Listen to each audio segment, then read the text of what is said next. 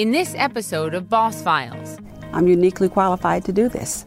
I have to do it for the sisterhood. I have to help create a great place to work. Dallas Mavericks CEO Cynthia Marshall. She's the first African American woman ever to lead an NBA team. She was handpicked by team owner Mark Cuban and tasked with cleaning up a toxic work environment. An independent investigation later found, quote, numerous acts of sexual harassment that spanned over two decades at the Mavericks. I walked into a bad culture. I walked into a place where uh, the women were not valued and treated the way I would like to see them treated. Uh, so we had a problem with how we treated women. Frankly, I think we had a problem with how we uh, uh respected and treated people of color. And it wasn't a very diverse uh, and inclusive environment when I got there. And so we needed to, to do some things.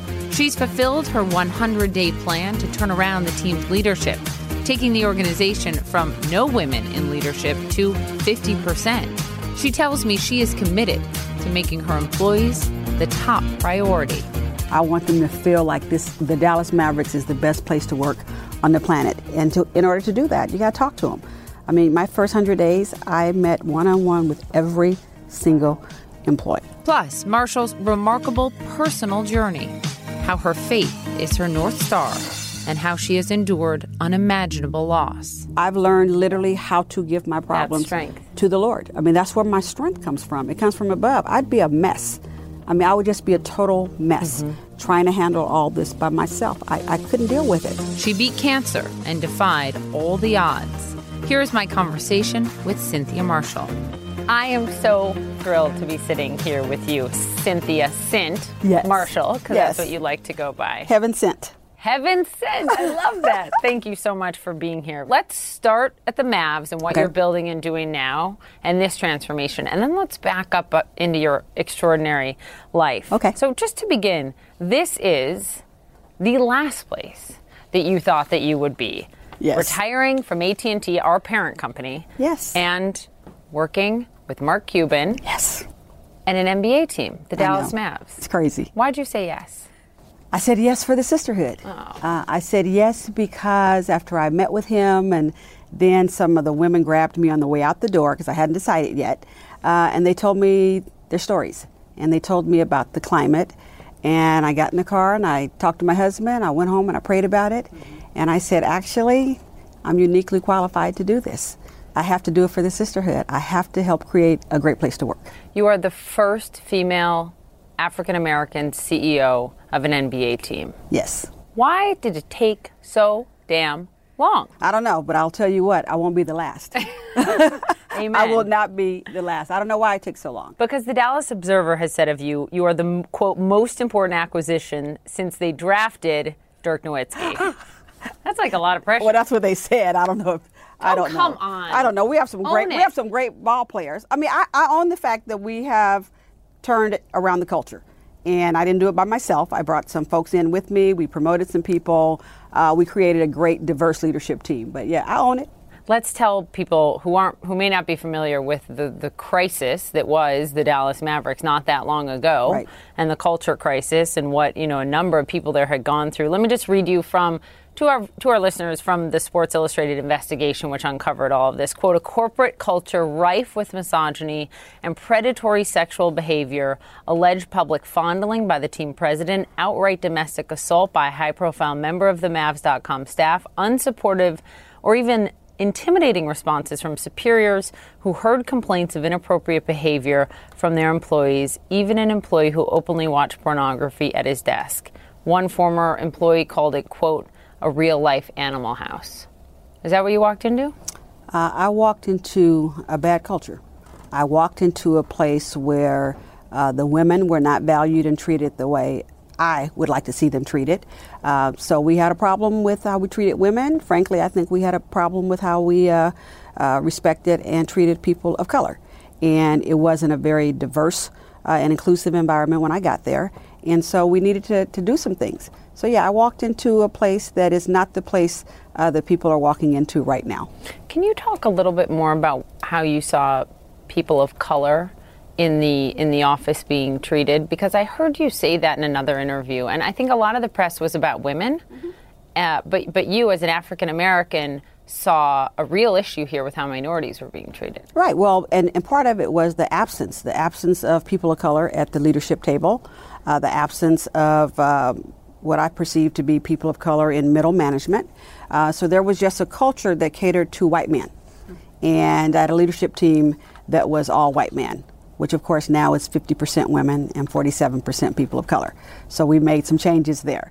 Uh, oh, so I mean, it was a lot a, of changes. Yeah, there. a lot of changes. A lot of changes. Um, so I noticed that when I walked in the door, uh, mm-hmm. uh, what was missing because I'm used to working in a very diverse and inclusive environment, and so this was very different. Uh, from what I was used to. Right. I mean, you had that at, at AT&T. Again, you were head of diversity at the company for for a long time and you had a different experience. You had bosses who told you, "I want you to go out of your way." Yes. To elevate minorities. Exactly. And a boss who uh, gave a big speech at one point in time, Randall Stephenson, about moving from tolerance to understanding. Our big boss. Now. Yes, big boss. So we had a big focus uh, on all people. And I just didn't see it, the folks represented, I didn't see the representation that needed to be there. And that's just on the surface. And then, of course, inclusion is another whole part of that. And so I just didn't see it. And we just said, okay, let's lay out a plan. Uh, we laid out a 100 day plan and executed on it. So, I mean, you you put so much on the line by saying yes. You didn't need the money. You had this sort of picture perfect career. You were in retirement. You could have just ridden off into the sunset, enjoyed yes. the time with your husband, with your kids. You didn't. No. Mark Cuban calls you. Rumor has it you are wearing a Golden State Warriors sweatshirt and Steph Curry sock when Mr. Mavs calls you. True? that, that is correct. that is correct. Yes, I'm from the San Francisco Bay Area. Yeah. So usually when I'm at home, I wasn't traveling for my consulting business that week.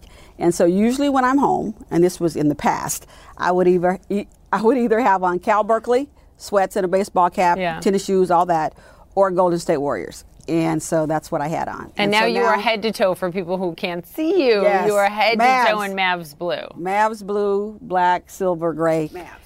True, you really didn't know who Mark Cuban was? That is true. Have you turned on the television? Do you ever watch Shark Tank? Yeah, but when I turn on the TV, basketball? I'm watching MSNBC. no, CNN, no, no, no, you're not. You're only watching no, CNN. CNN. I'm watching everything, okay? I'm watching the news, is basically what Fair I'm watching. Enough. And then I watch uh, football. Yeah. Now, of course, I watch basketball. Sure. Uh, but I didn't know him. And my husband had to tell me who he was. And he said, Shark Tank. I said, okay, I've never seen Shark Tank. He said, okay, owner of the Mavericks. I said, okay, the kids have gone to a Mavericks game. I haven't. Oh my goodness. And so I got a chance to know him that day. What did he say to he you? He didn't know me either, though. I mean, somebody recommended me yeah, to he knew so. of you. Yes. What yes. um, what did he say? I walked in his office, and well, he greeted me at the door, and he just he looked broken. I mean, he looked as if you know he looked like he had been crying. Well, he and called you, and he's later, like, "Will you come?" Yeah, he said he did. Well, he sent me text messages. Then when we finally called him back, because I actually thought it was the kids like texting me for money, so That's I told my husband to handle so that. So funny. And so when he told me who he was, I called him, and he said, "I'm having a crisis, and I'd like to see you today. Uh, your name has come up, so, uh, you know, a few times, and so I need to see you." And to be honest with you, I told him I have a mammogram scheduled and I can't make it. Good for you. Because I learned the hard way what happens when you don't keep your doctor's appointment. I'm a cancer survivor. We'll, we'll, talk about that, yeah. And so I said, so I'll, uh, I think I can be there by 4 o'clock. And so when I got there, he just looked broken. He looked like he had been crying, and he took me back in his office. And I found out later that he had been, that he had addressed the employees, and he was very upset by what he had found out, and was, you know, clearly unfolding literally real time. And so he told me that he had talked to a few people and he found out, you know, what's going on and that there had been uh, a history. And so a lot of what was in the Sports Illustrated article uh, was true. I think the Animal House thing, I think, got to him because, you know, some of it had been cleaned up. I mean, the, the person, uh, the CEO was no longer there and hadn't been for a few years. And so he was disturbed by it all and just said, I need you. Literally, the mandate was, I need you to come in and transform the culture. You know, one of the things Mark Cuban did as a leader is he was he was very hands off, right? Yes.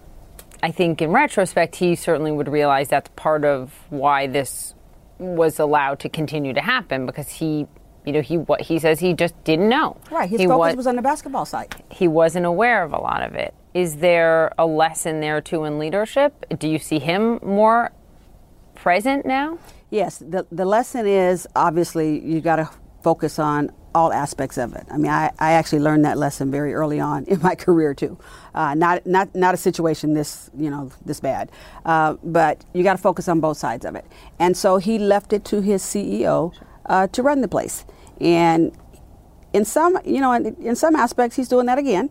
I mean, he's leaving it to me to run it. He knows he can trust me, but we have him very much involved. I mean, we sit down on a regular basis. We go through uh, personnel issues. I mean, he knows what's going on. I mean, he's not in there making day to day decisions. Right. Uh, because well, good leaders, tr- that's the thing. I mean, good leaders often are, do step back Yes. and they do trust Right. those that they put in place. Exactly. Um, exactly. So, your deal with Mark Cuban, as I understand it, you own it, I run it. you the boss? I had to tell him that again yesterday. You did? Yes, yes, yes, yes. Why? We agree on like 99% of the stuff that we're working on, but every now and then we don't agree. But then he'll we'll debate it, and then he'll say, "It's your call to make." I said, "Good." And so sometimes I'll go Hmm. the way he wants to go, and sometimes I won't. So I, I reached out to Mark Cuban. I've known him for a long time, and, and I just asked him about you. Let me. Oh, let my goodness, Let me quote really? what he What did he said. say? She is driven, smart, compassionate, and a realist, but those don't compare to her thirst to learn. She does whatever it takes. Oh, I'm touched by that. Oh my goodness, I want that. Like, I want to I'll send it. you the email. That is awesome. That is awesome. And I am a continuous learner, and that's what I love about this job. I am learning the business of basketball. And I have a lot of people, you know, on the team teaching me the business of basketball. Yep. But my boss is also willing to teach me basketball. And I think it goes to show that you can, there's a lot we can learn, right? I mean, Yes. yes. you can teach someone to be on TV and read the teleprompter, Right. right? Like I do. You can't teach someone empathy. You can't teach someone some of those innate skills that you had that made you the right person right now for this job. Right, right. And I think he sees that you had that. Yeah. He also he also said to me, ask her about Ginelle. what is that? G I N E L L E. Okay, Ginelle is my middle name. And I also have a niece who actually is named after me, so she hates it that this is the, the story. Uh, Ginelle is my alter ego. Okay. and I try to keep her hidden. And every now and then she has to come out, and Ginelle is not pleasant. What is I can't say like? I can't say a bad word on TV, but she. I think on podcasts you can say whatever you want. Okay, she is. She's bad. She's bad. I mean, Ginelle. Ginelle handles her business, and I try to just have firm scent come out. But when Ginelle has to come out, it's not good, and people are probably on their way out the door when Ginelle comes All out. right, let's keep Ginelle in the box Yeah. today. But you know what? But she comes out when she has to. Yeah. And she's only had to come out a couple of times. so when did Ginelle come out? In these first 100 days, you came forward with a 100 day plan. Yes. And for anyone who has not watched your press conference when you, you were named, um, it was powerful. Yeah, I had to send a message. I had to send a message that we were serious about uh, what was going on there, uh, that we would uh, model zero tolerance for inappropriate behavior uh, and for false allegations as well. I mean, we got to look at both sides of it. Uh, that we were going to have an agenda for women, we were going to transform the culture. And then, from an operational effectiveness standpoint, we're going to just put some things in place on how you run a basic business, which is what I'm used to. And so I want to be serious about that. Coming up, she was an AT&T executive for more than 2 decades. How Cynthia Marshall quickly learned the business of basketball. Talk to me about what has what changed in the first hundred days and what you think the biggest marker of actual cultural change is, because you know the numbers are impressive. You've increased women in leadership from basically zero Right. to at least last I read forty-seven percent. Yeah, now we're up to 50. Yeah, I was thinking about Uh-huh. that. And so now it's 50%. But as you know, working for corporations, there's a lot of corporate speak. Yes. And there's a lot of talk, oftentimes uh, instead of action. Right. So prove to us and the people listening that fundamentally things have changed. Okay, first of all, that's why I didn't do a lot of interviews um, At the beginning. At the beginning, because we were just focused on executing on that plan. Uh, we established a hotline. Uh, above and beyond what the NBA has, so that people could call my chief ethics and compliance officer, which is new. She's new. I mean, the position is new. I brought her in. I worked with her for years. Uh, so we established that because one of the first things we wanted to do was set up a speak up culture, establish a speak up culture. Uh, so we set that up. Uh, we instilled some values. In the culture. And so I walked in, it spells crafts, so perfect our crafts character, respect, authenticity, fairness, teamwork, and safety, both physical and emotional safety. And so we talked a lot about what that means and that we'll make decisions uh, based on those values. People will work here, they'll have employment, mm. employ, employment based on those values. Um, we actually uh, laid out a women's agenda. Uh, so, a, kind of a leadership development program and identified high potential women that we could move up uh, in the business and to figure out what kind of training and what they needed. Uh, Mark had already uh, brought in a counselor. Uh, to just help with kind of the trauma sure. and what was going uh, sure. on there. we even transformed our physical work environment, and we, we finally we completed that to my satisfaction very recently. So when you walk in our doors, it's a very open collaborative uh, kind of place where everybody can see not what's going on. Not closed offices. off, no silos, because we needed to physically break down the silos, mm-hmm. but also emotionally uh, and mentally break down the silos uh, so that people could just feel free sure. about what's going on. And then you could also see what was going on uh, in the place. Uh, we established an external advisory council, so the Dallas Mavericks Advisory Council, about 27 different community and business mm-hmm. and civic leaders uh, serving as literally external voices. The DMAC. Yes, letting us know you did your homework, sister. DMAC. This is CNN. Yes, yes, it is CNN. I love CNN. And so, you know, just really letting us know, you know, what, the, what, what we should pay attention to. They, they give us insight. Uh, so we did a lot of that. And then we actually uh, set up performance reviews, mm-hmm. and so people could uh, really understand where they stood. We set up a great training program, and then we also looked at gender parity in terms of pay. Uh, but then we looked at everybody's was pay. there was there a disparity? Was there a discrepancy? I mean, was were men getting paid more than yeah, women there was doing a equal work? Yeah, there was a discrepancy, but not. I, I expected uh, bigger discrepancies. Uh, so so we fixed those really quick. You right sized the women. I, am assuming it was the women who were underpaid. That's exactly yeah. right, and that's yeah. actually the very first piece of data I asked the CFO and the COO. See, for. companies have this data. You have the data. But unless the they're compelled or go through a crisis like you guys do, right. you know, in Britain, and, and this is becoming more common in Europe, big companies got have to show. Yeah. Do you think that all big corporations in America should be accountable to the public on pay? Yes, I do. Yes, I do.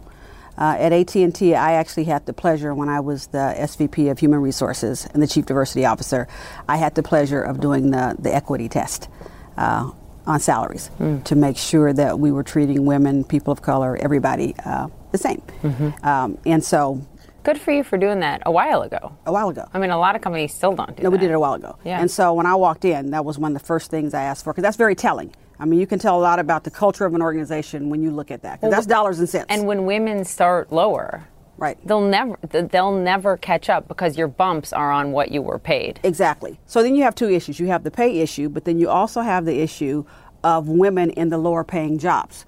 So you've got both issues that, and we totally. had that you have to deal with. You quote um, Roy, Rory Disney saying, "quote It's easy to make decisions once you know what your values are. Yes. Can you walk us through how that has guided you? Yes. Uh, so, again, character, respect, authenticity, fairness, teamwork, and safety. So, when it comes to pay equity, literally, if I'm having compensation discussions with my team, I'll just point to the wall under fairness. Are we being fair in how we are treating people? Are we being fair in how we are promoting people? Uh, does that decision reflect respect of that person? Are you doing what you say you're supposed to be doing? Uh, and so we point to those all the time. What I, what I said about the values is they would be on the on the walls, but they would also operate in the halls. So we literally make decisions on the walls in on, the halls. Yes, we like literally that. make decisions based on that. And my team will tell you I have shut down things because I said I truly believe that violates hmm. teamwork, or I believe it violates respect, and so we're not going to do it. Before we move on to your story of how you got here, I do want to ask you about this no. because there's, I think, a very important conversation happening in the league right now, mm-hmm. and it's over the language used and over the term owners. Okay. Because you have um, about 80% of league players that are African American.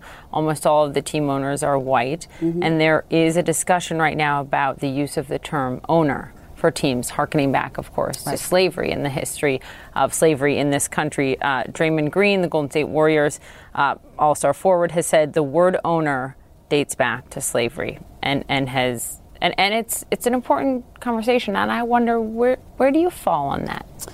You know, it's interesting, and I um, I respect people's perspectives because people are coming from their own experiences. I mean, I've had my own experiences. Uh, I can I see Mark Cuban as the owner of the franchise. I see him as the franchise owner, just like I see others as small business owners, mm-hmm. owners of different things. And I and I know there are some issues uh, with that word. I personally don't have an issue mm-hmm. uh, with that word. I have issues with people being uh, mistreated, with pay inequities, uh, with people not being promoted because they're women, because they're they're people of color. Uh, the word franchise, the phrase franchise owner, does not bother me. Maybe owner by itself would mm. bother me if I worked for an owner who mm-hmm. had that mentality mm-hmm. where he's the owner and we're all the slaves. So if they, you know, if we had that kind of massive mentality working right. at the Mavs, maybe that would bother me. Mark is the franchise owner. How, how did uh, the Donald Sterling episode with the Clippers um, impact the league? Do you uh, believe? And and how Adam Silver, like this was Adam Silver's first big thing when he became commissioner, and how he dealt with it. So many people applauded. In fact, that's how I actually that's the first time I ever saw him. And obviously, I wasn't in the league at the time. Right. I was uh, in my AT and T career, uh, but I lived in California. And I remember that situation quite well. And I remember Adam Silver's comments. And I thought, who is this guy? Yeah. Love him. Yeah. Love people who will step up and do what is right. Mm. That's what character is all about. There you go. Doing the right thing and doing what is right. So for you, for your career pre this at AT&T, you had 14 different jobs over yes. was it 36 years? Yes, 36 years.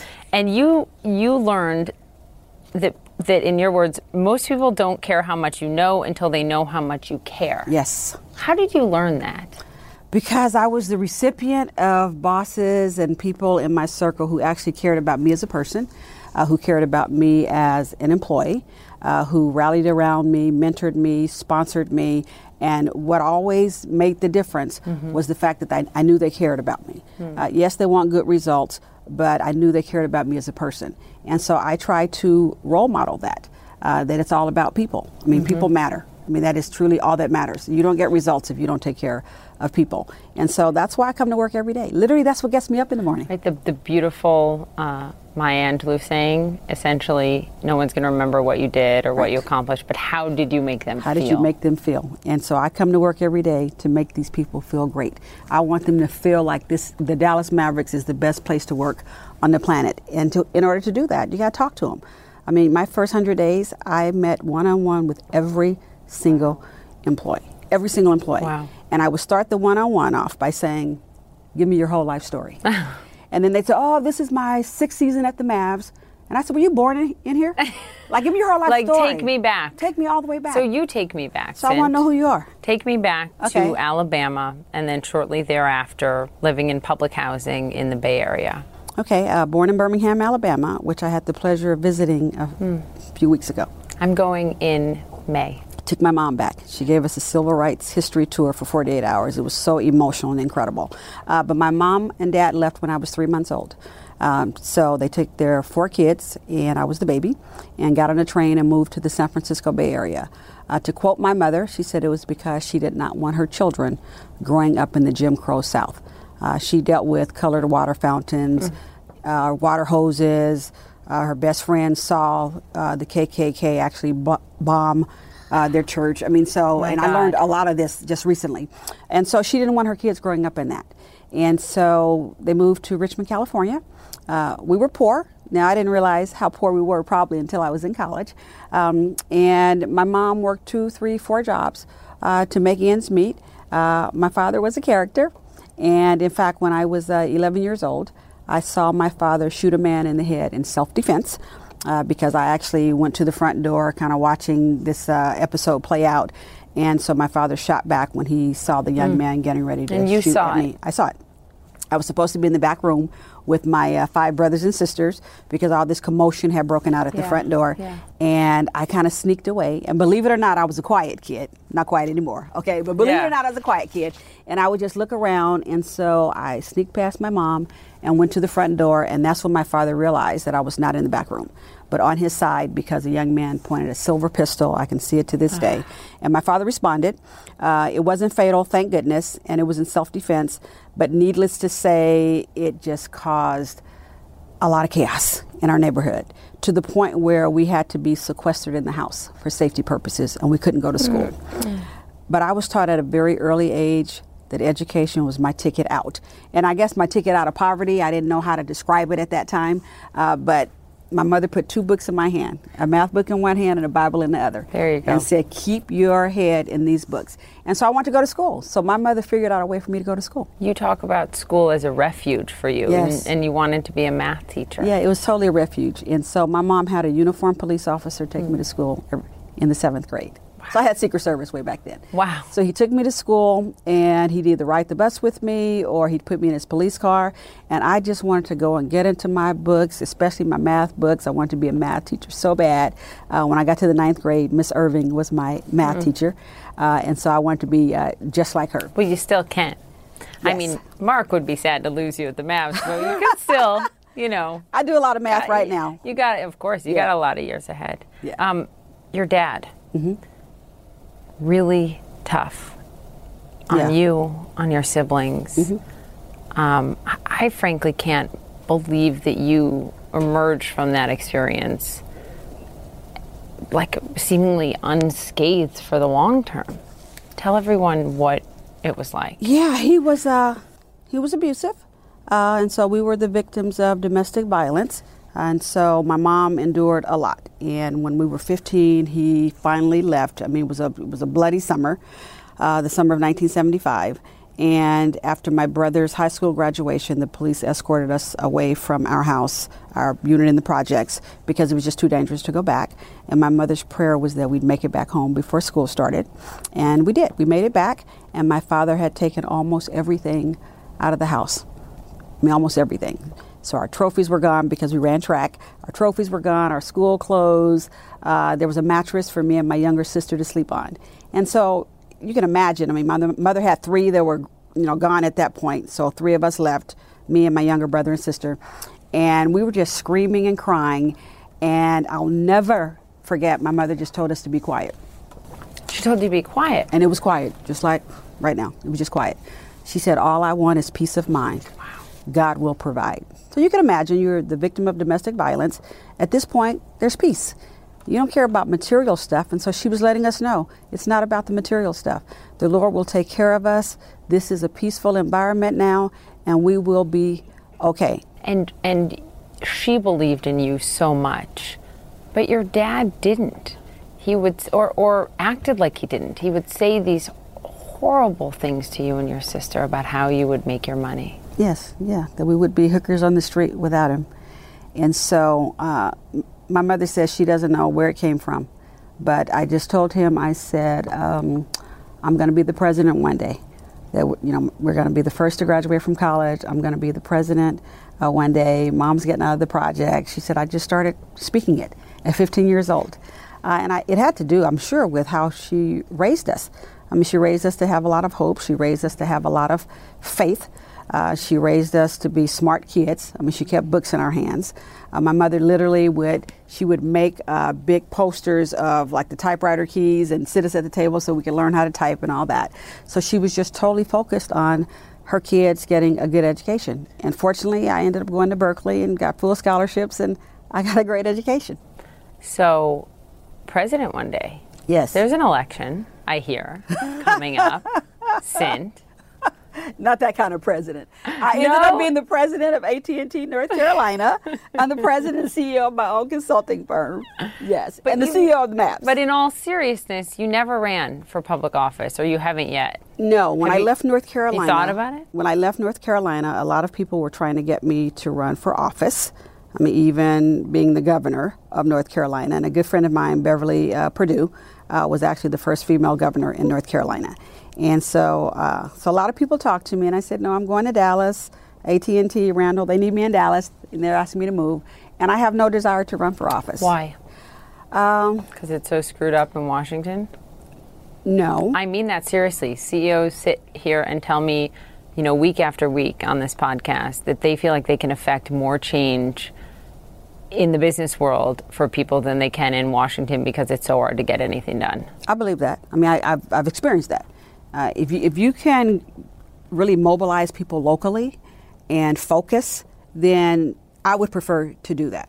Now, public policy matters. So I'm a big person around public policy. So we need uh, great policymakers, and we have some great policymakers in Washington, D.C. Uh, we have some probably who need to leave, uh, but we have some great policymakers uh, there. I don't want to affect policy, and I'd rather execute on the policy. I don't want to make the policy and go through the grind in Washington, D.C. That's just not who I am. I am just more of a local grassroots Let's get with a group of people. Get it done. And let's get it done. Let's get it done. Four words you live by dream, focus, yes. pray, act. act. Which of those is the most important? Which has guided you the most? Pray. Literally. Totally. Literally praying. Uh, I was in my prayer closet praying the week before I got this call from Mark Cuban because we were going to move back to North Carolina and I was literally in my prayer closet when. What's a prayer closet? Well, a place in my house where I go in. No, I like that. I need one of those. Yeah, I go in. It's just like my place alone. where I just I'm alone. Yeah. And I have some cork boards where Yeah. if, if I know somebody's going through a crisis, if I hear about something, I will write that person's name down and I'll put it up on the cork board. Mm-hmm. So in there Mm. are all these people and things that I want to pray for, because I you know I got a lot going on, so I, I don't want to forget. Right. so I'll write it down, put it in the cork board, and then I just try to spend some time in there every morning. Every now and then I'll have to do it at night, but I try to go in there every morning just to get my mind right and to hear what God has for me. I don't do this by myself. I am I am guided by His Spirit, and literally. Uh, the Lord spoke to me and told me not to move. Don't go. And as I was getting ready to tell my husband, he says, "Oh, you've been gone all week. I just need you to know I'm really not trying to move back to North Carolina." And I just went, I hadn't even told him what had happened in the prayer closet. And I said, "Okay, that's confirmation." And then a week later, Mark Cuban called. Mark Cuban called. So I, I meant to I'm meant to be in Dallas. Up next, how Cynthia Marshall's faith helps her navigate the most difficult situations. Stay tuned. So, if we could just spend a little bit of time, to the extent you're comfortable talking about your faith and what you've been through, um, you've been through it. Um, you're a cancer survivor. You lost a child. Yes. So, uh, let's begin with fighting cancer and beating it. and beating it by the grace of God and beating it. So I, um, I was told to get a colonoscopy uh, literally a month before my 50th birthday, and I didn't do it. And then I was in this big AT&T leadership session called the Corporate Athlete, and it made you it I've made you read the book as well. It's Yes, great. It's a great book, and it makes you focus on one aspect of your health. You know, physical, mental, Mm-hmm. spiritual, emotional. Just one aspect of it that you want to work on. And the physical part actually came up kind of lower than I thought it would. And they said just pick one thing that you'll do. And so my one thing was, okay, I'm going to go and have that colonoscopy. I'm going to get that referral slip off my nightstand and go and do that. Still took me about six months to get it done. I had my good old accountability buddy, Frank Jules, who I just actually saw at the airport a couple days ago, and I gave him a big hug. I said, You helped save my life. Oh. So he would call me every day, even when I was going through the Starbucks line. You get that thing done? You get that thing done? Look at that. And so I finally got it done, technically in compliance. It was my last day of 50. Wow. My last day of 50 that I had the colonoscopy. And then the next day, my 51st birthday, I was in, in a meeting at work and I got pulled out, and it was my doctor saying, A surgeon is going to call you. And he had already told my husband a little bit about the, he saw a tumor and all that, and it looked nasty. And so I said, Okay, I got to get it out. And I went and saw the surgeon, and he actually told me I could wait a few months and because he said he had you know done this a long time and so he didn't think it was cancerous and i stood i sat in his office for an hour and a half. I mean it's a lesson in advocating for your health. I said no it's got to come out. Yeah. it's gross it's nasty. I've seen it, pictures. It was very advanced. yes and he says no i think it's okay. And then he called we had surgery. I wouldn't leave his office so we had surgery. And then he called me the day before new year's eve and said um, i hope you're sitting down. He said i have some news. It's bad and it's significant. You have stage 3 colon cancer one lymph node away from stage 4 it's in your lymph nodes and blood vessels and then the rest is just like an out of body experience Sure. i mean at that point it's like i couldn't even hear him and then when i called my mom in california her response was this is for his glory she said this is for god's glory Really? you have a very public job. You're, you're high, in a high profile job, and you will tell this story on how the Lord will heal you from cancer. You know, of course, with the help of doctors and all that. Now, I didn't want to hear that exactly at that time, but literally that was her response. And it turned out to be the truth. It was very high profile, very public. Yep. I was the the chair of the North Carolina Chamber, so the first woman to hold that position. And we had our big economic forecast forum coming up in a few days. And I was supposed to give Erskine Bowles an award. So it was like this big event. But of course, I don't show up to the event. And they, you know, the, the media, as as y'all do, As we do. continued to ask questions. And finally, the story broke them. that I was diagnosed with cancer. And it was a very public, brutal six month battle Mm-hmm. with chemotherapy and all that. And thank God it's been, uh, what, eight years? I'm cancer free. Yeah. But I think, isn't one of the lessons there that if you don't have your health, you don't have anything? Like, you didn't go get that checkup, you're No. busy. Too busy, Right? Yes, ridiculous. It's so, it's just so irresponsible. Uh, not, and I was, I was irresponsible. I should have done that literally on my Yeah. 50th birthday. But I don't blame you. My dad died from cancer when he was 49, Mm. and he knew he should have been going in to get checked sooner. But he was so busy with his career and with us and with the kids and with the family, and it it's what sort of he put himself last, I Right. think. And sometimes we need to be selfish and put ourselves, certainly our health. Right, because what I realized going through that situation, and in fact, it was my son, when we told the kids, you know, I have four Yeah. kids, we told the kids, and my son, who was in his freshman year in college, he responded and he joked, but I could tell he was, I mean, he was upset. And he says, No, you're going to be fine. Mom, you're going to be fine. And my daughters were all devastated. And one of my daughters said, Oh, you're going to die. And you're probably already dying. It's like Stepmom, the, the movie Stepmom, and you're just not telling us. And so she was devastated. And so my son told her, he said, No, Shirley, don't say that. Don't say that. He said, Look around the house. And I have Christmas stuff everywhere. Like, that's my that's, That's your my holiday. That's my jam. Okay? That's my jam. The day after Thanksgiving, the whole house is transformed. That's my jam. Down to the That's sheets. so okay? great. And he said, Look around. He says, Dad says, if anything ever happened to mom, he's not doing any of this stuff. Oh, no. Like no sheets, no reindeers, no nothing. He says, So mom's not leaving. She's got to be around And so he we knew. can have Christmas. And that's when it hit me. I said, Oh my goodness. Oh my goodness. What would these kids do? What would my husband do?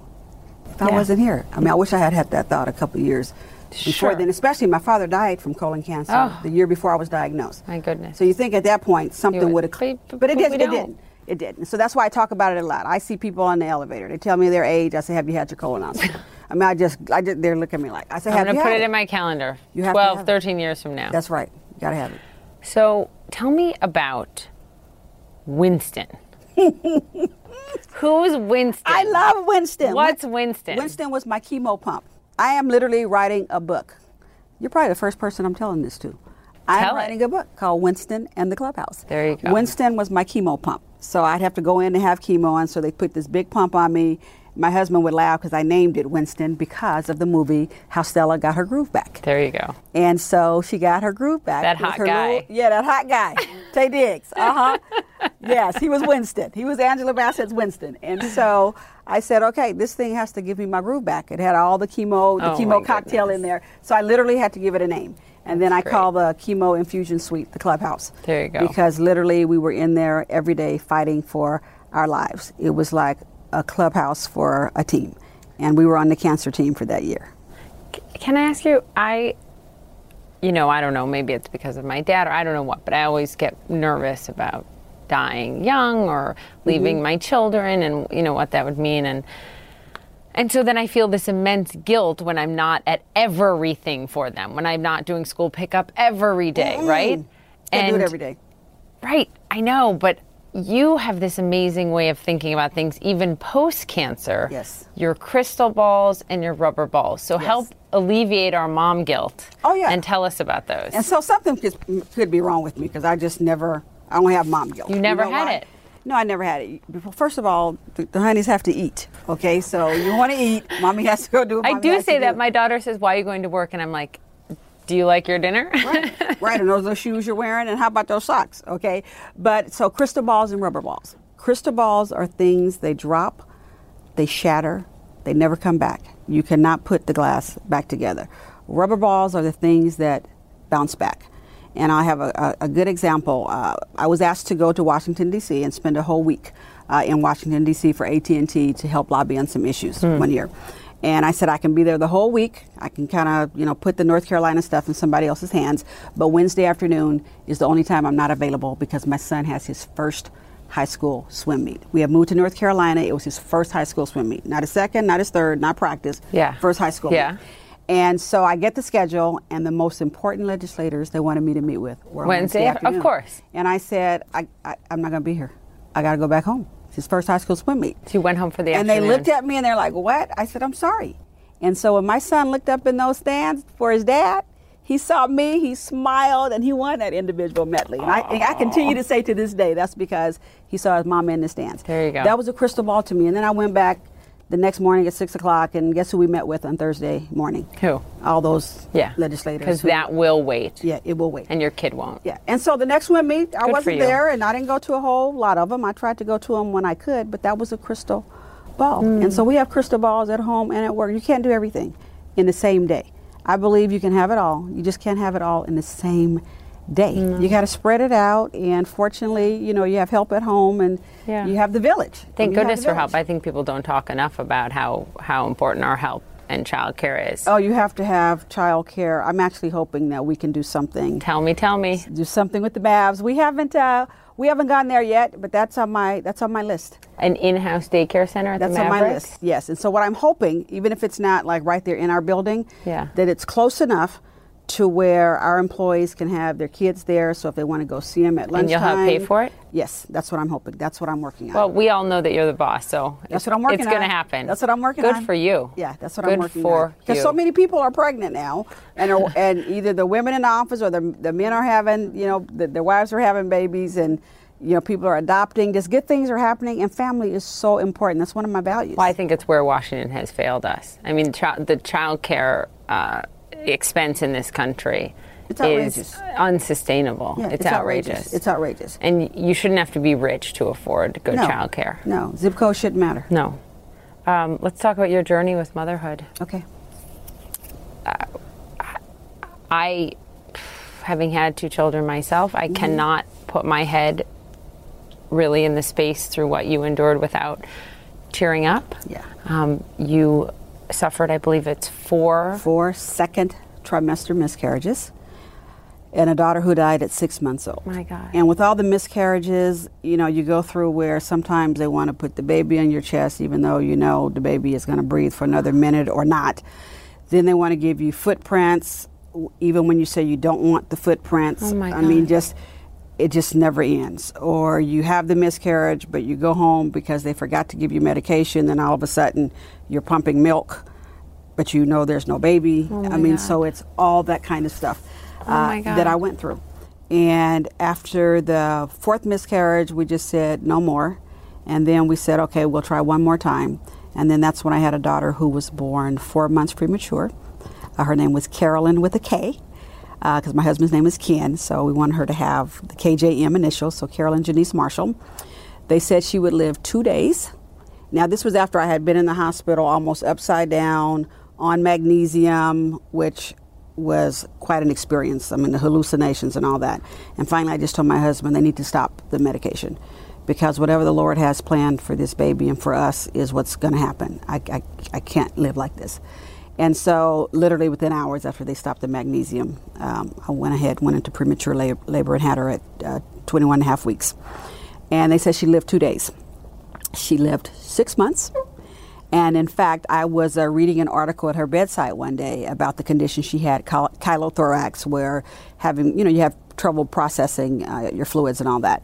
And so I ran reference on an article and ended up calling this guy, Dr. Chopra, in Fresno, California, and told him about her condition. And he says, okay, so the pleural peritoneal shunts didn't work.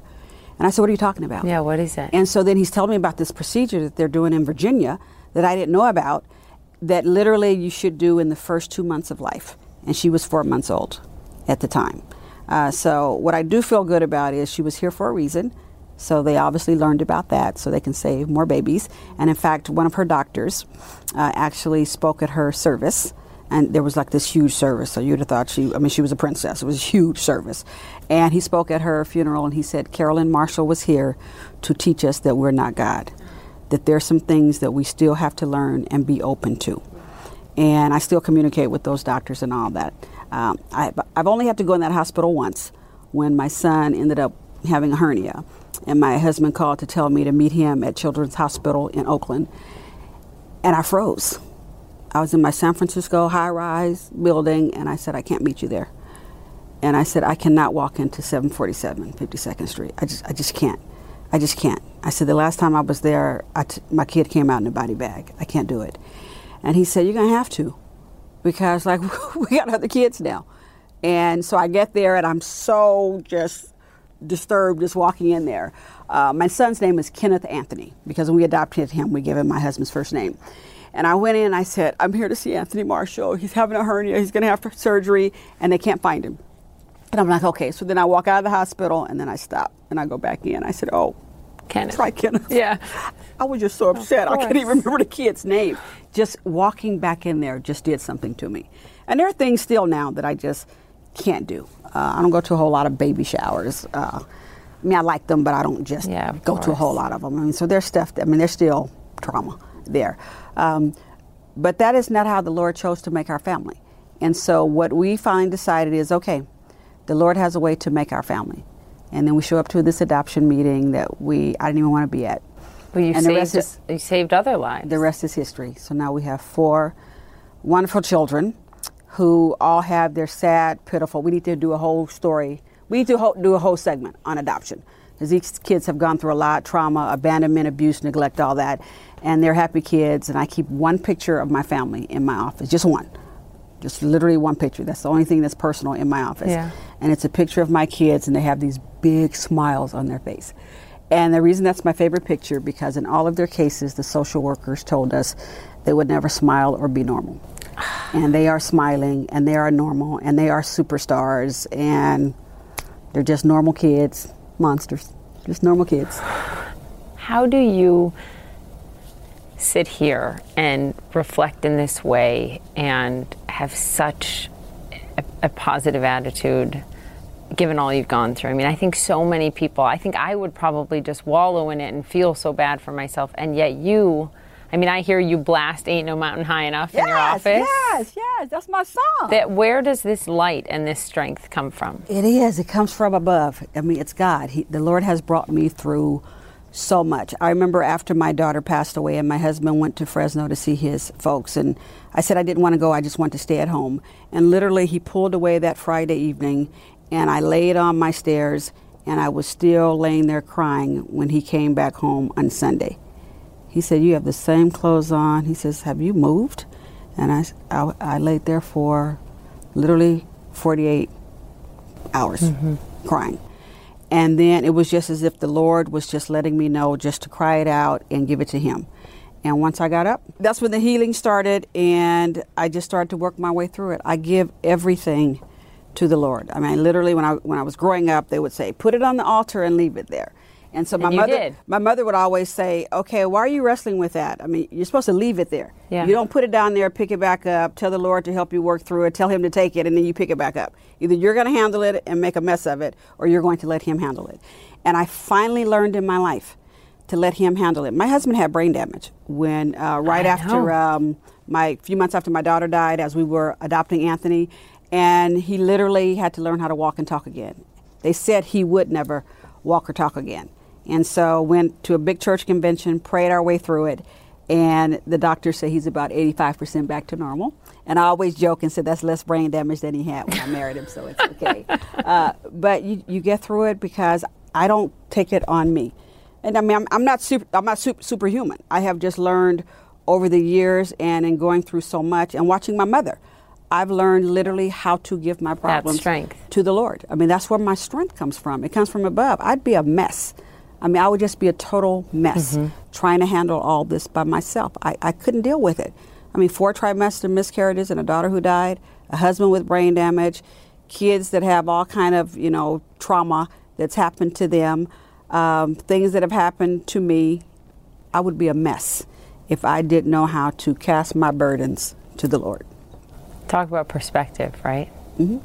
So, given all of that and this extraordinary personal journey in life and this extraordinary, remarkable career, what in the end will tell you I've succeeded? Every job I've ever had, so like my 14 jobs at AT&T, I ask the same, and, and my job now at the Mavs, I ask the Lord two questions every time I take a job. Lord, what is it that you want me to do? I need to be real clear about what is it that I'm supposed to do. And I know here at the Mavs, it's to make it a great place to work and to provide a great entertainment experience for our fans. So I know that. I'm clear about what I'm supposed to do. And then I say, Lord, who is it that you want me to touch? And yes, there are thousands of people and hundreds of people, but who is it exactly that you want me to touch? Either they're going through something and you want them to know that it'll be okay. Uh, there's somebody you want me to touch. And once I kind of zone in on who it is, and it could be a couple of them, then my mission is clear. And so when it's all said and done, I just want somebody to say, I'm better because she was here. that she left it better than she found it. That I am a better person. I was able to go through something because I met her. That's all I want. What are you most proud of in your life? I'm proud of my family. I'm proud of these four kids who have probably gone through more in life than I've gone through. Um, and they're thriving. Uh, some of them have their, you know, their own struggles, uh, but they are remarkable children. And I'm proud of the fact that the Lord chose me to actually raise these four honeys. He could have chosen anybody, but somehow we ended up with them. What do you want your kids to say about you one day? I want them to say the same thing everybody else says that, that I made their life better. Mm. That when they were going through tough times, they got through them because they talked to mom and mom was there.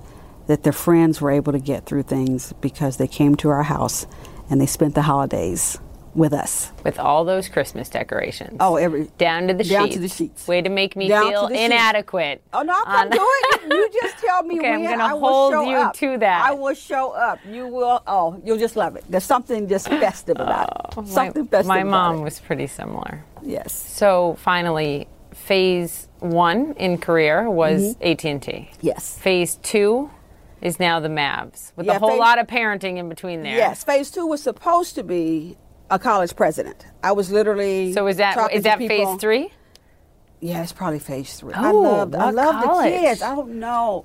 I want a small college where kids are struggling to even go there, and then I just want to create an environment where they can go for free Mm-hmm. and get a great education. Because I truly believe, above and beyond the grace of God, a good education literally saved my life. Saved Educators life. saved my life. And so I want to provide just an oasis, a safe haven for kids who normally wouldn't go to college because they can't afford it to just show up and have a remarkable educational experience and get launched in life. I want to do that one day. And you, 50 most powerful women in business. Look at you. Isn't that crazy? It's not crazy. It's it's deserved. I cannot wait to to watch what you do through this and what you do next. And Marshall, thank you so much. Thank you so much. I appreciate Thank it. you. God Thank bless you. Thank you. Thanks so much for tuning in to this episode of Boss Files. I would love to hear your thoughts on this week's episode and people you want to hear from. So leave a review and follow me on social media at Poppy Harlow CNN. Now streaming exclusively on Max. A new CNN flash doc about the album that has Nashville talking. Call Me Country. Beyonce and Nashville's Renaissance. Watch it at max.com slash call me country. Max subscription required.